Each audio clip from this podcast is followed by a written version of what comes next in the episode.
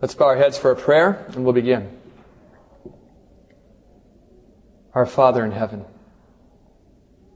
I ask as we talk about a holy topic that you would give us supernatural understanding. And I ask for this gift in the name of Jesus. Amen.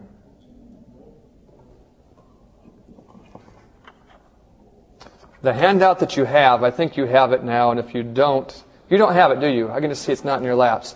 So near the back, sitting on, on chairs somewhere, should be some. There was a lady here that was doing. Yeah, here they are. All right. Could I have a thank you, gentlemen?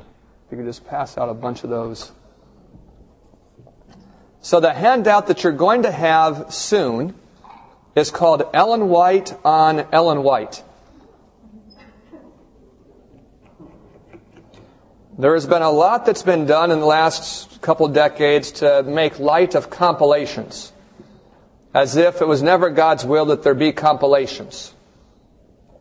You ought to know that what you have in your hands is a compilation of Ellen White's writings made by Ellen White.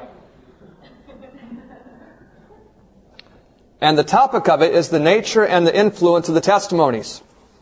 So I'm just going to teach you a few things biblically in fact, a lot, a number of things biblically, and then we're going to look at some of these, and I'm going to teach you some history about 1888. Let's start with a story. Once upon a time, in a land that was right here, um, there was a meeting of Seventh day Adventist administrators. The General Conference of 1888 it met in October of that year. When the people arrived at the meeting, when the delegates were there, the General Conference president was missing. So some of us know. What was his name? That was George Butler. George Butler was homesick. Many of the delegates that came to that meeting came with a different view of inspiration than they had ever had previous in their life. What had happened Ellen White had been in California, and in California, she was there with her son Willie. She was there with these two young ministers, Jones and Waggoner. And Jones and Waggoner had begun teaching about the law in Galatians. Not like that was the only thing they were teaching. Not even like it was the focal point of their teaching.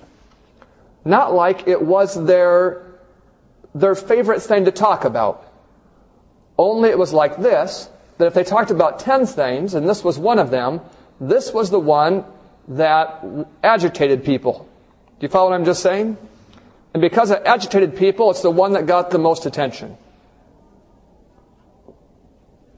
What I just said is a very practical lesson if you think it through.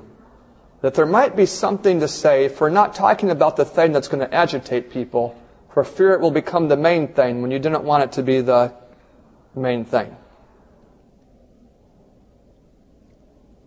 Then something happened. A man in California observed what was going on, that Ellen White was on friendly relations with Jones and Waggoner. He observed that Jones and Waggoner were charismatic, that they could carry audiences with them. And he observed that Ellen White was soft spoken and old. And when he thought things through, what happens when you have charismatic, driven young men communicating with an easygoing, soft spirited old lady? Can you picture what's going to happen? Aren't they going to take her with them? And so he wrote letters to several people in Battle Creek indicating he was indicating in those letters that Ellen White was being influenced by these men and that everyone should be on guard when they heard her because what she would teach would likely be a combination of her own ideas and ideas that came from these gentlemen. This anonymous letter from California.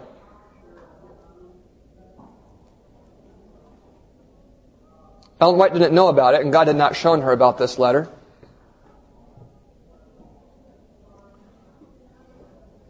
But Butler was taken by it. Ellen White writes about her experience in Minneapolis that she had never been treated so rudely in her life. That people that came, that she had been friends with for years, came and they gave her a cold shoulder. I'll tell you one of the experiences that happened there. There was a man by the name of Louis Conradi. He had been working in Europe for several years up to that point.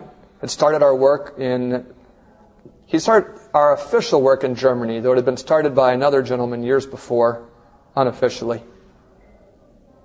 While he was working in Europe, he became very perplexed by some of our doctrines, namely the sanctuary, the idea that Jesus went into the most holy place in 1844, it didn't seem to him to be biblically true.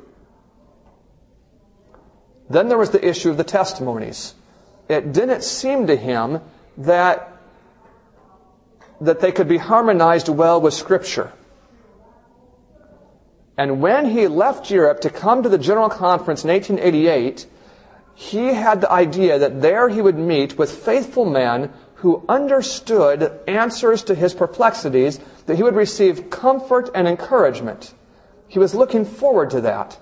And when he arrived here in Minneapolis, what he found instead was that the people he looked up to had the same perplexities that he had about the testimonies. That is, people like Uriah Smith, like George Butler, who wasn't here, but like several others, Amanda, I'm thinking, men he had really looked up to were speaking about inspired and uninspired testimonies. Let me just take you away from that for a minute and go to a Bible verse. Turn up in your Bibles to Matthew 5.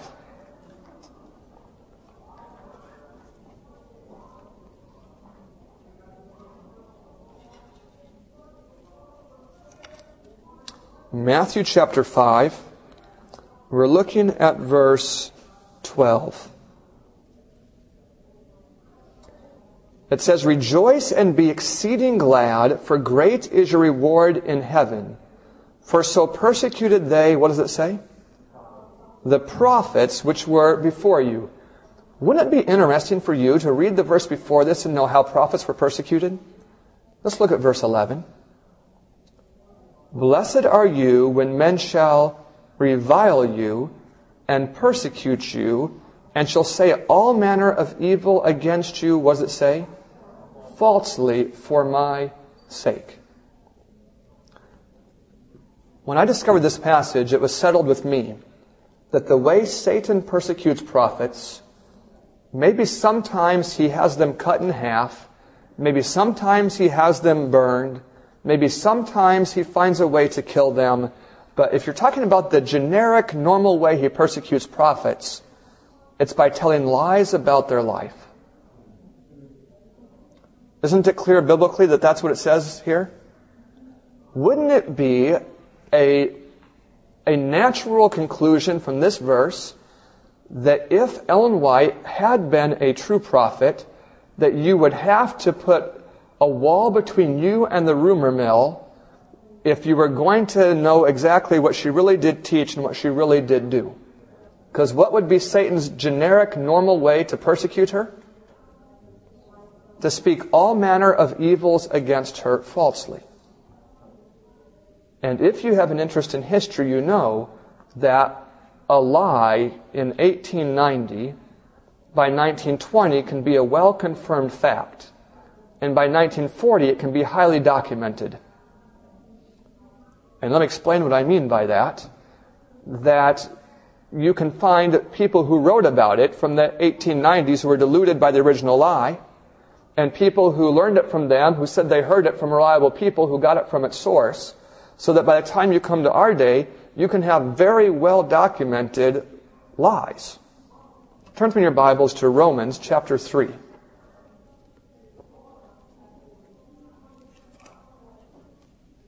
Romans chapter 3, and we're looking at verse 3. For what if some did not believe? Shall their unbelief make the faith of God without effect? Not at all. Yea, let God be true, but every man a liar, as it is written, that thou mightest be justified in thy sayings. The first principle that you've seen here in that verse, how, let how many men be liars? Why would you want to let all men be liars in the verse? It's so God could be true. Men are such that you might have to conclude that the whole bunch of them are dishonest if you're going to know that God teaches the truth. Look at the next verse. But if our unrighteousness command the righteousness of God, what shall we say? That question. In other words, if when I sin, this makes God look better, then what does that mean? Is God unrighteous, which takes vengeance? I speak like a man. Not at all. For then how shall God judge the world? The logic of these verses, which is almost a distraction, but we're getting to our point, the logic is that when I do wrong, if God already knew that I was going to do it, if He said that I was going to do it, then how can He condemn me if He knows that I'm stuck? Verse 6. And not rather as we be, what is the next word? Slanderously reported, and as some, what's the next phrase? As some affirm that we say, let us do evil that good may come, whose damnation is just. If I understand this verse correctly, there were people who heard Paul speak, and they said that Paul said that the more we sin, the more God's grace helps us. When they said it, there were others who had heard Paul speak, and what did those others do?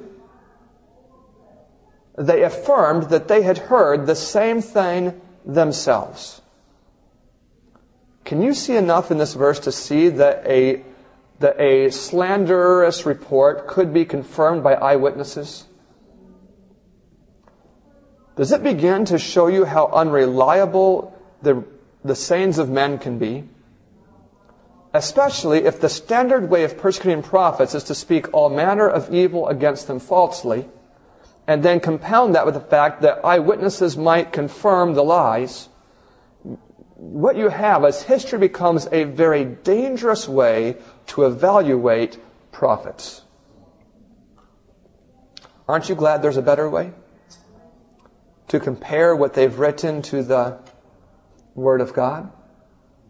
Can you see it's the only reliable way? because anything else makes you susceptible to the manipulations of slanderous reports.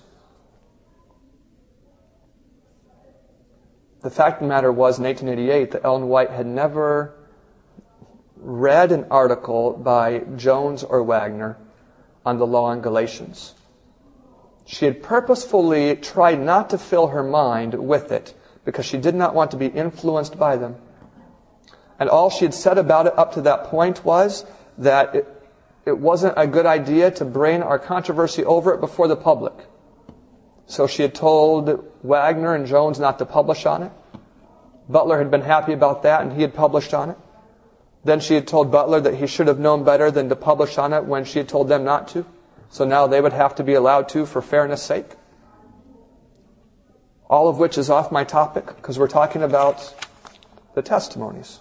Turn with me in your handout. You have it there, the front page, the first paragraph. As the end draws near and the work of giving the last warning to the world extends, it becomes more important for those who accept present truth to have a clear understanding of the nature and influence of the testimonies, which God in His providence has linked with the work of the third angel's message from its very rise. If you don't have the handouts, there's more of them up here. David, would you put that box in the back? It's very embarrassing to walk to the front to grab something. Good. So, what we just read is that in the time of Earth's history that we're in, we have to have, we need to have a better understanding of how this works. Let me just tell you why in the context of 1888. What is faith? Faith is living by every word that proceeds from the mouth of God. The Bible says in Habakkuk 4, the just shall live by faith. It says in Romans 1, the just shall live by faith. It says in Hebrews 10, the just shall live by faith. It says in Luke 4 that man lives by every word that proceeds from the mouth of God. It says in Matthew 4 that man lives by every word that proceeds from the mouth of God. This idea is all through Scripture. Either there are two ways to live, or these six passages are synonymous.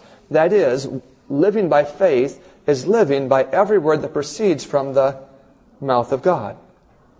That is what faith is.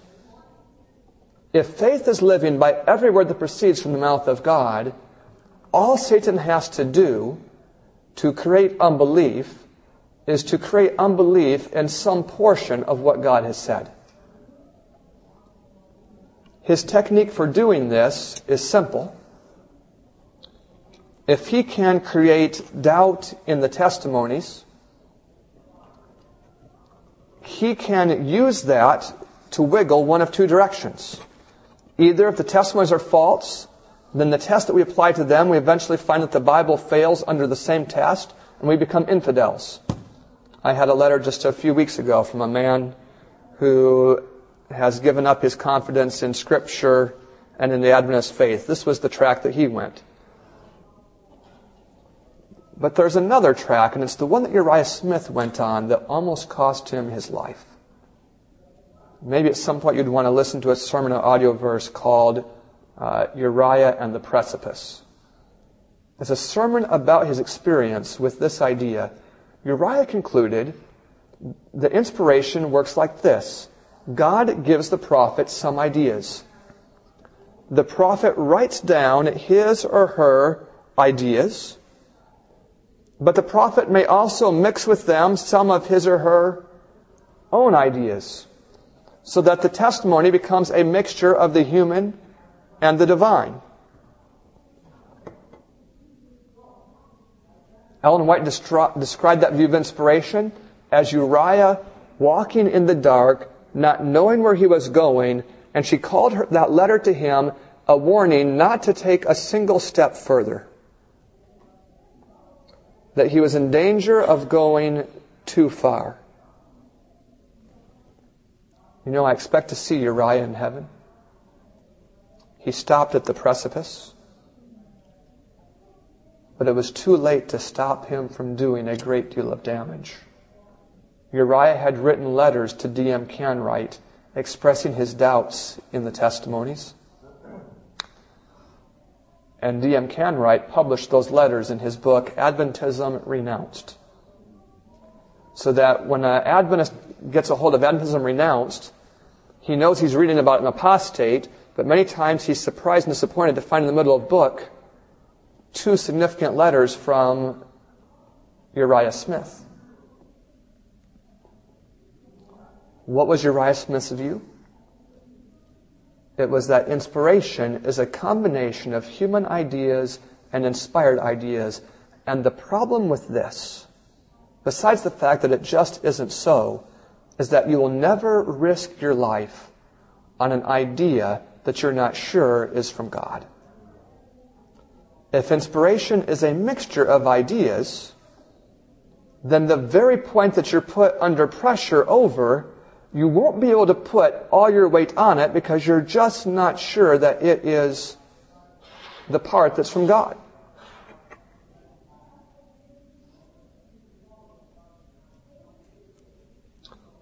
I want to take you to a Bible study, but I'm not confident I can find the passages I'm thinking of. So I'm going to tell you about them while I'm looking for them. There are three kings in a row that all start out good and they all end up bad. The last of them is Uzziah, and they all have the same experience. Their experience is that at some point in their good reign, they make a mistake. You know, God never faults us. I mean, let me say it right. God never condemns us for making mistakes, but He sends us correction. And with one of these, his mistake, well, with Uzziah, what was his mistake? It was that he tried to take part in the priesthood. He got so excited in his zeal for being a spiritual man that he wanted to offer sacrifice. And the priest told him not to do it. But he said, How can you say that? I'm the king. And then he received leprosy in his forehead. All which thing was a symbol of the mark of the beast. The mark that comes when a man with civil power tries to use it also to take the priestly role. And to, uh, that was what he did. At that point, he became an enemy of God. The two before him had the same experience. They were doing right. One of them ended up being rebuked. You know, one of them ended up killing the young man he grew up with. He killed Zechariah. He was raised by Zechariah's father, Jehoiada. And as long as Jehoiada was with him, he did the right thing. But then he made a mistake, and Zechariah rebuked him. What did he do when he was rebuked? He had Zechariah put to death. The summary of what I'm saying is that at least for these three kings in a row, the trial or the question of their life came over the issue of receiving correction from a prophet. And in every case, they concluded that the prophet was not reliable. That's what Satan is aiming for for us.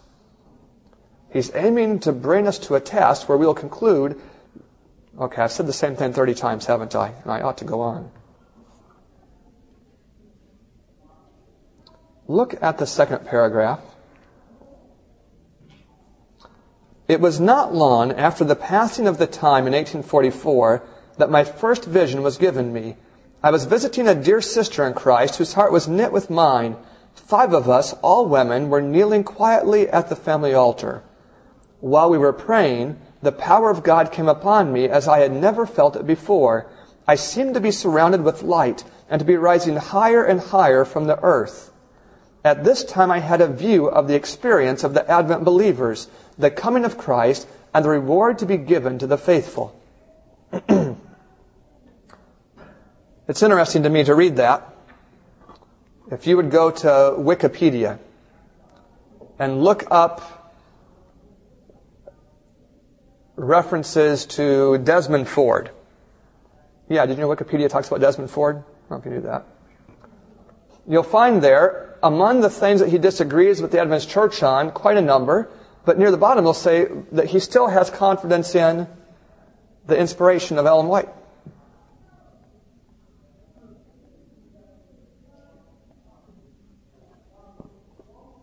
I'll tell you about how much to think about that. In the morning, when I had my devotions, I prayed that God would teach me. I believe his promise that he will teach me and that his spirit guides me. You could say, in a certain sense, that I was inspired this morning. But you know, you had better not depend on that inspiration. Because I, as a man, am teaching things as fast as I learned them. And what I teach is a mixture of things that God has taught me and things that I've misunderstood. It is a thoroughgoing mixture and if you just take what I say at face value, you will be deluded in the same way that I am. In fact, maybe God will show me I was wrong tomorrow, but He won't show you that I was wrong. That's not how He works with prophets. Can you tell from the second paragraph that the experience she had is not the one you had in your devotions? That the thing that God does with prophets is a different type of experience, that He raises them and then what, what do you remember about prophets? Here is the wicked man Balaam. Does he want to say the wrong thing? You know, he wants to say the wrong thing. And he is incapable of saying the wrong thing because men are looking at him as a prophet of God. People come to Nathan because Nathan, didn't he say the wrong thing to David? But I'll tell you what I noticed about Nathan is that God never let him write the wrong thing as if it was the right thing. And how long did Nathan get away with saying the wrong thing? Looks like about eight hours. That is that God so superintended the prophetic work of Nathan that when he did say something that wasn't accurate, God took charge of making sure that it was corrected in living time. Do you know with Ellen White that when she gave her first testimonies, I believe there's a reference to it in here, that she didn't give them quite right? That if God would give a testimony, say for you, that would say that you have hardened your heart, that you are proud and arrogant, that she might say it kind of like this, that it seems that you might have an issue with thinking more about yourself than you probably ought to, that there might be a danger of being hardened. What did I do to the two ideas? Didn't I soften it down some?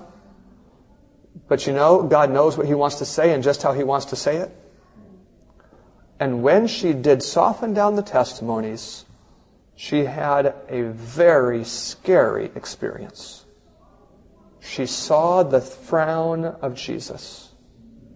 She was told that if she did not deliver faithfully the testimonies given, that this would be her experience.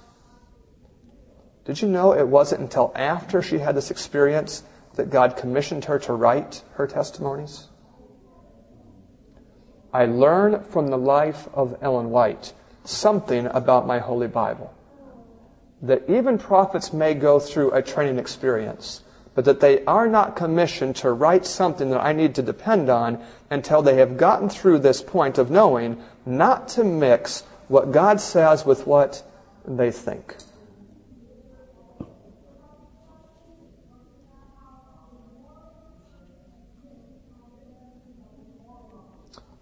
Look at paragraph, I guess it's paragraph six. Do you see, I now entreated? I now entreated that if I must go and relate what the Lord had shown me, I should be preserved from undue exaltation. Said the angel, Your prayers are heard and shall be answered. If this evil that you, that you dread threatens you, the hand of God will be stretched out to save you. By affliction he will draw you to himself and preserve your humility. Deliver the message faithfully, endure unto the end, and you shall eat the fruit of the tree of life and drink of the water of life. Do you see any wisdom in God's choice of someone as a messenger? What was she afraid of? Becoming proud, being self dependent. Look at the second to the last paragraph. I did not realize. This is where we're talking about the softening up of those testimonies. I did not realize the danger and sin of such a course until in vision I was taken into the presence of Jesus. He looked upon me with a frown and turned his face from me. It is not possible to describe the terror and agony I then felt. I fell upon my face before him but had no power to utter a word. Oh, how I longed to be covered and hid from that dreadful frown. Then could I realize in some degree what the feelings of the lost will be when they cry, Mountains and rocks fall on us and hide us. Next paragraph. Presently an angel bade me rise, and the sight that met me, that met my eyes, can hardly be described. Before me was a company of whose hair and garments were torn, whose countenances were the very picture of despair and horror. They came close to me and rubbed their garments upon me. As I looked at my garments, I saw that they were stained with blood. Again I fell like one dead at the feet of, of my accompanying angel. I could not plead one excuse and longed to be away from that holy place. The angel raised me to my feet and said, This is not your case now. But this scene has passed before you to let you know what your situation must be if you neglect to declare to others what the Lord has revealed to you.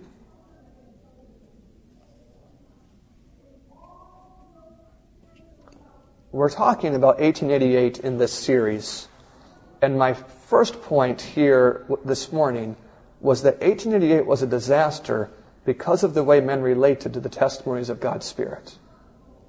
Because they came leavened with this false idea about inspiration, when God recommended to them the teachings of Jones and Waggoner through Ellen White, they did not credit the recommendation.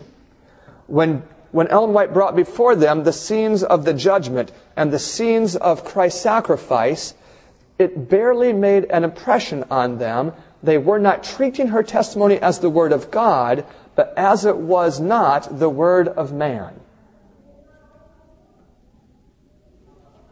Because of the relation to what God was teaching, they were unable to receive the latter rain. Turn with me in your Bibles to Joel, the book of Joel, and we're looking at chapter 2.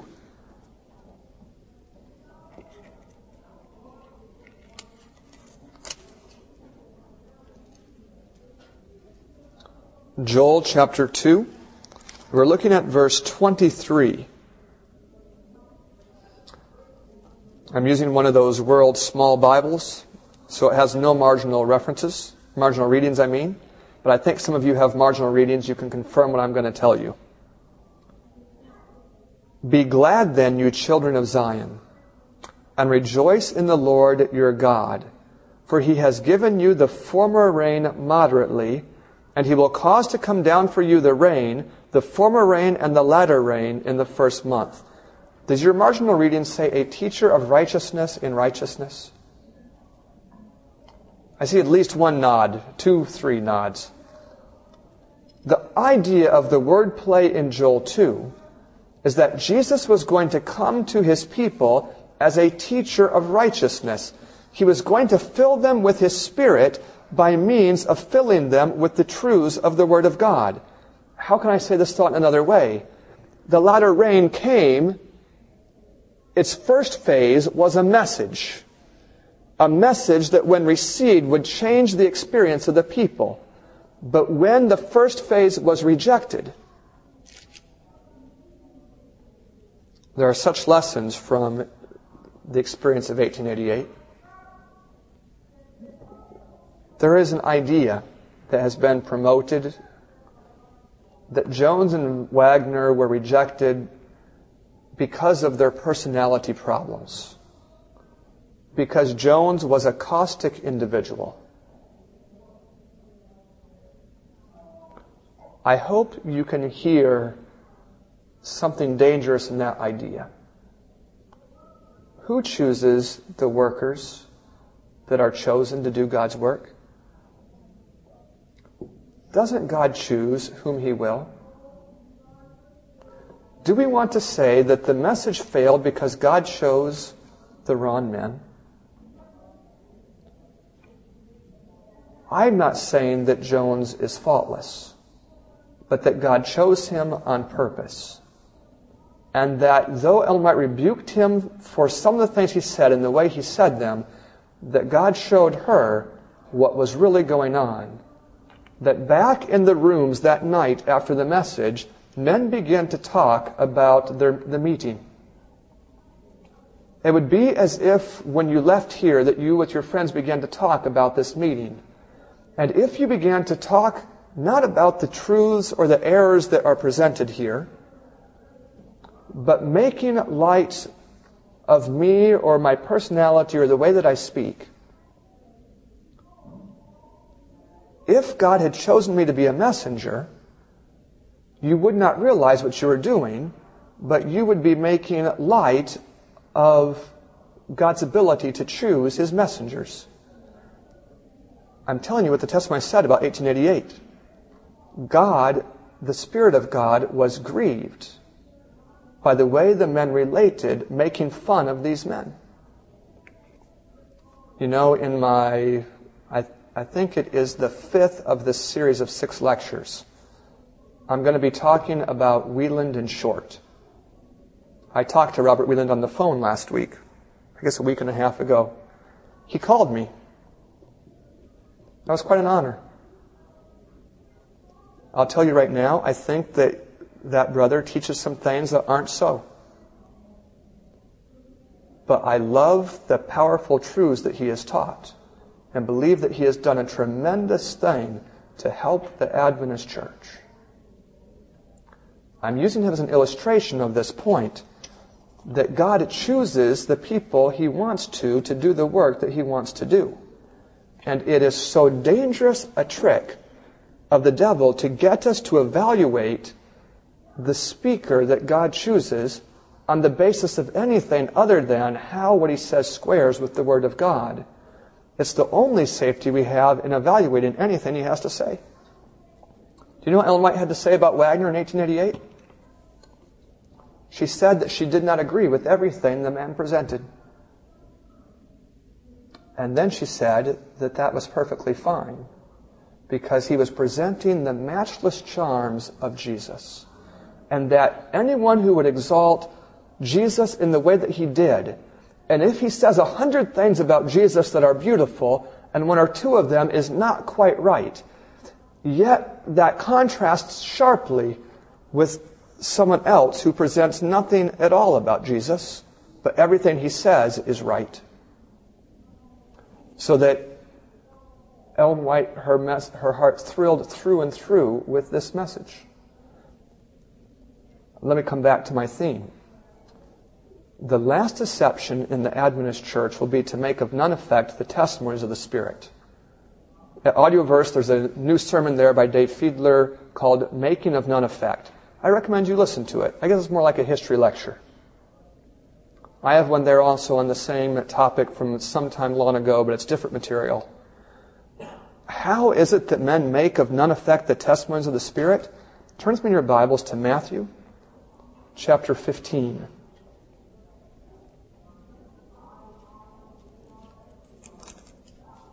Matthew chapter 15 we are looking at verse 6. Matthew 15, verse 6. Speaking about the Pharisees, you honor not, or he honors not his father nor his mother, he will be free. Thus have you made the commandment of God of none effect by your tradition. It's such an interesting verse, this and the verses before it. Because if you were to ask these Pharisees if they believe in keeping the law of God, what would they say to you? They'd say yes. And would they be sincere? They would be sincere. And yet, the way they were living their life showed or it undermined the impact of the Ten Commandments. Their teachings and their life undermined the impact of the very law they claimed to obey. And what were they doing according to the passage? Weren't they making the Ten Commandments of none effect? I can believe that if Desmond Ford was here and I asked him, Are you sincere in believing Ellen writings? That maybe sincerely he could tell me yes. But you know, his doctrines that he teaches and that he has taught undermine what she teaches and make those very testimonies of none effect. The danger in our day is that there are a great number of people that do this, and it comes about two different ways. I've been trying to fight one of them. The one I've been trying to fight in this lecture is the way where you come to believe that some things are inspired and some things aren't. And in that case, the things that you agree with, you think are, and the things that you don't, you think aren't. Suddenly, the testimonies have become incapable of teaching you because where they agree with you, you amen. And where they don't agree with you, you excuse yourself. There's another method of people making an effect. It's maybe more prevalent. It's just not reading enough to know what they say. So that, how did they make the commandments of none effect in Matthew 15? It was by their tradition. At Ouachita Hills College, I teach a number of classes where the textbook is one of Ellen White's books. There's a book, for example, called Publishing Ministry. It has so much information. I know brethren in the publishing ministry that have violated counsel after counsel after counsel that is in that book. And I don't think they did it a single time with any idea that they were violating anything God had ever said. They just haven't read it.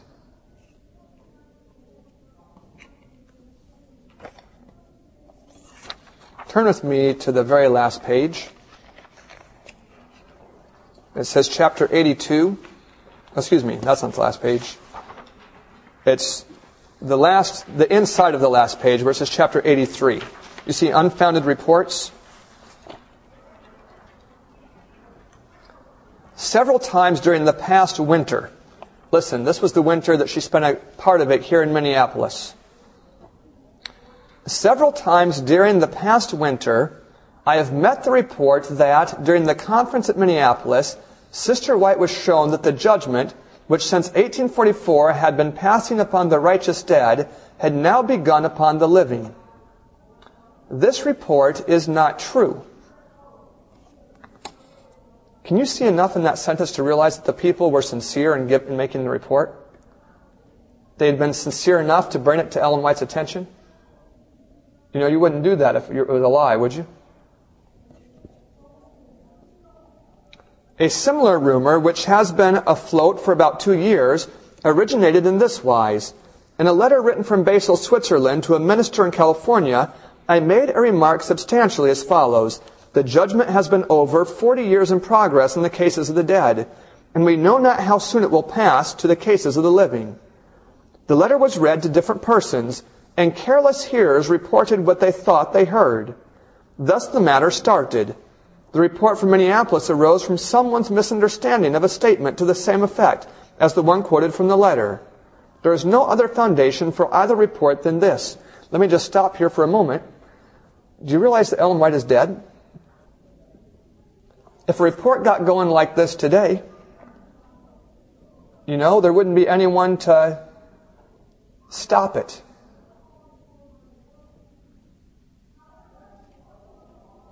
Secondly, report has it that a minister now living has been seen by me in vision as saved in the kingdom of God, thus representing that his final salvation is assured. There is no truth whatever in this statement. The Word of God lays down the conditions of our salvation, and it rests wholly with ourselves whether or not we will comply with them. Look down to the third of the last paragraph on the page. You see the third report? The third report states that in the conference at Minneapolis, Sister White confessed that in some of her remarks at that meeting, she had been in error and had manifested a wrong spirit. This report also is wholly without foundation. I could not forbear giving to the conference the light that God had given me. This I presented both in messages of warning and reproof and in words of hope and faith but nothing spoken by me at that meeting has been taken back or confessed to be wrong. I still view matters from the same standpoint and am of the same mind as when at Minneapolis. All the dangers which I then saw and which brought such a burden upon me have been more clearly developed since that meeting. As I became more fully acquainted with the condition of our churches, I see that every warning given at Minneapolis was needed. So when Ellen White would no longer soften the things she had to say, rumor began to soften them to indicate that she had apologized for how plain she had been. How much time is left in this period? 15? The influence of this report from Minneapolis tended to destroy confidence in all reproofs and warnings given by me to the people one example of this I will here relate. A sister connected with one of our missions had been reproved for her wrong influence over the young people with whom she was associated. She had encouraged a spirit of lightness, trifling, and frivolity. Does that sound normal for people over the youth? And what had Ellen White done in her case? Reproved her. Which that spirit grieved away the Spirit of God, which was demoralizing to the workers. When the report came by letter from Minneapolis concerning Sister White's wrong course, which called for a confession there, the relatives of Sister T at once remarked, well, if Sister White was wrong in regard to matters in the conference at Minneapolis and had to confess this, she may have made a mistake also at, excuse me, as to the message she gave my sister and may have to confess that also. And they justified the wrongdoer in her course.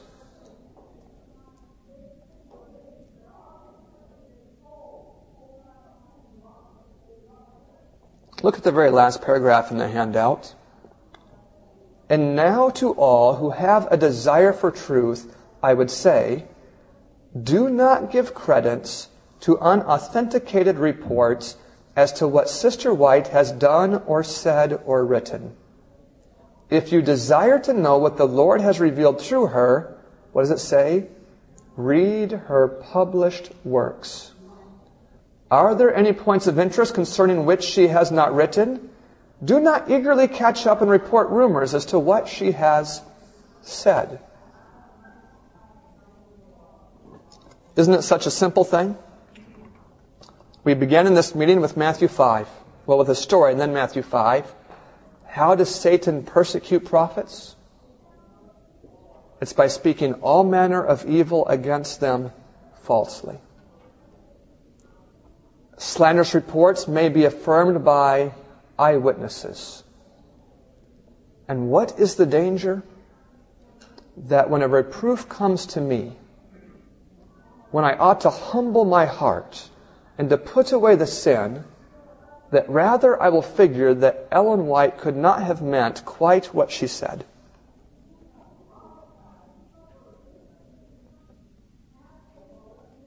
This has happened a lot in the most practical things.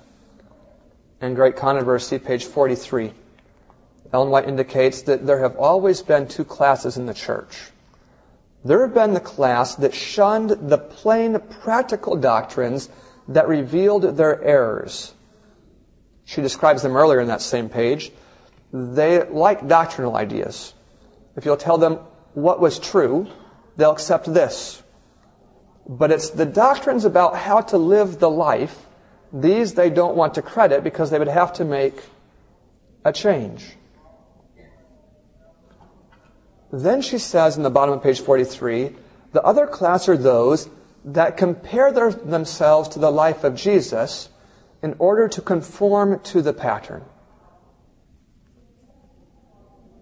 There was a man Brother Aldrich that lived in the 1860s at Battle Creek. He was in charge also, or had a large influence with young people in Battle Creek. And this is about the way he was thinking. The gospel is important. The cross is important. Faith is important. The way that we eat or drink or dress it might be true, but it's not important. I'm summarizing for you the position of Brother Aldrich. Ellen White wrote him a letter. You can find this in the Ellen White CD-ROM or the website bibledoc.org. A letter to Brother Aldrich. Something to this effect she wrote him. This is major paraphrase. If God says something, it is important. God does not trifle. That if you do not see that it is important, the very least that a mortal could do would be to keep respectful silence. You know, I can understand that logic. It makes sense to me that I serve a God who doesn't say anything that's not important. Then she said to Brother Aldrich that the young people take shelter underneath you. That if you say it's not, if you treat it as if it's not important, they conclude it can't be any relevance whatsoever. And so for them, the matter is settled.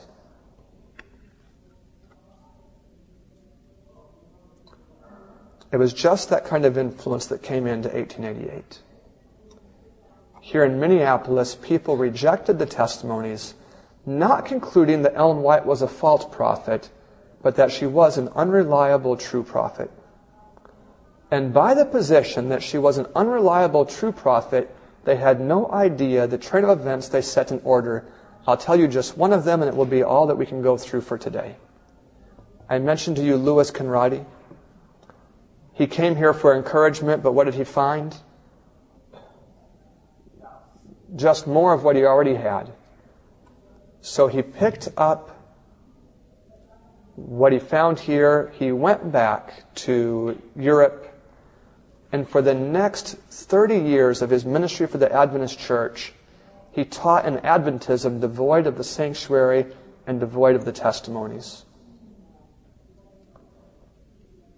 The type he taught was the type that the people converted by him received. And as soon as retirement plans were established by the General Conference, he retired, resigned, well, retired instead of resigned. He retired and then removed his membership from the Seventh day Adventist Church and joined the Seventh day Baptist. But prior to that, in World War I, many young men in Germany were drafted into the German military. You know, this, many of those young men refused to bear arms and refused to take orders on Sabbath. Louis Conradi was apprehended, or that's the wrong word. Anyway, he was caught by the German military. They told him that they were going to dissolve his organization because of the unfaithfulness of his members. It looked like they were sympathizing with the enemy. Conradi guaranteed the military, the government, that his church would support the government. And he had the membership sign a document that they would going to school on Sabbath, bearing arms, taking orders on Sabbath, those who would not sign were disfellowshipped. Do you know 200 Adventist young men were executed by the German military for refusing to submit? There was no comfort to it. The military would not listen to the men say that it was their church's teaching because they had it in writing that the church wasn't teaching that.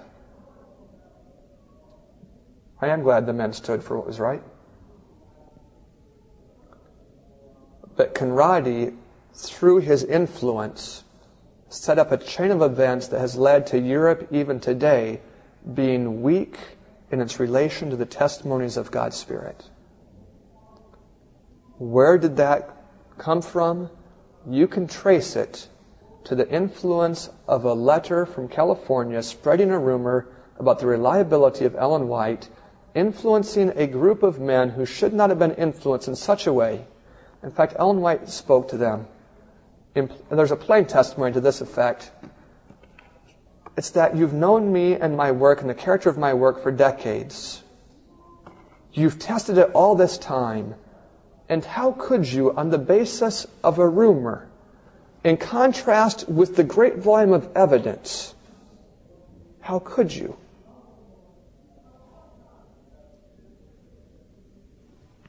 It was later, after Jill and Waggoner were involved, that men said that it was Willie White that influenced his mother. If you'd like to read a great document on that, there's a, a dissertation published by Andrews University Press called Ellen White and Willie White. In fact, I think the writer, Jerry Moon, might be here somewhere. I'm not certain about that. It just demonstrates the fallacy, but it's been taught all over. Okay, I'm done my last four minutes. It's time for me to summarize. I've only said one thing the whole time.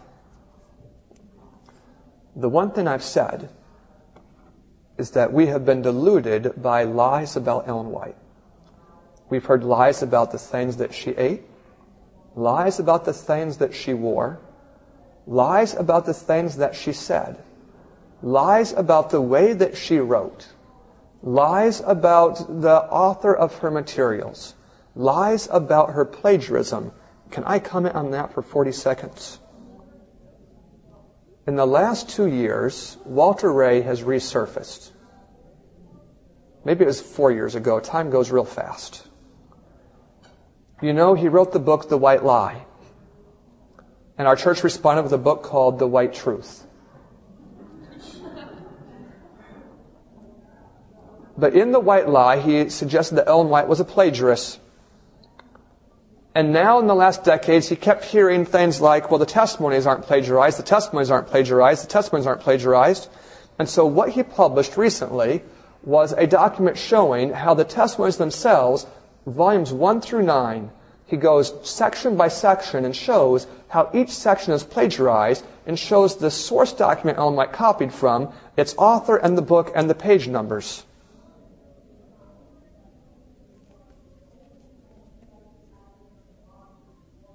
I happen to have some of those books. I'd already had experience with knowing that Walter Rea wasn't an honest man. But I went ahead and took the one that I had most access to and compared the two sections where he said that Ellen White was copying. You know, I found a correlation. They were both about the Sabbath. That was the end of it. There was no similarity of thought, no similarity of order of ideas. They weren't even making the same points. They did not use the same verses.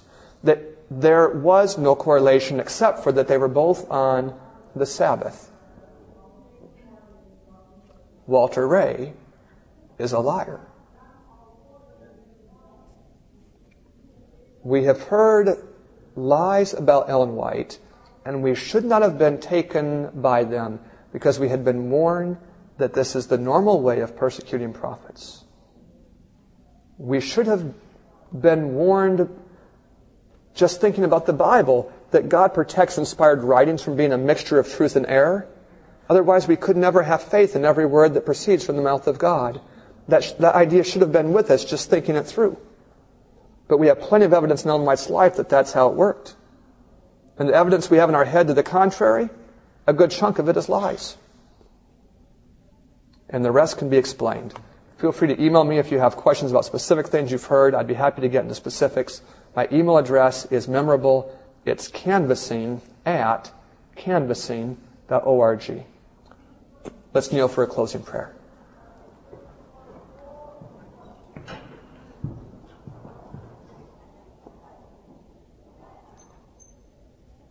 Our Father in heaven,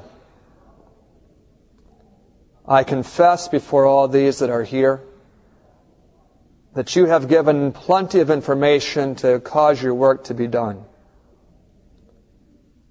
And I am sorry for those who have allowed Satan to confuse their minds as to the quality of Ellen White's inspiration.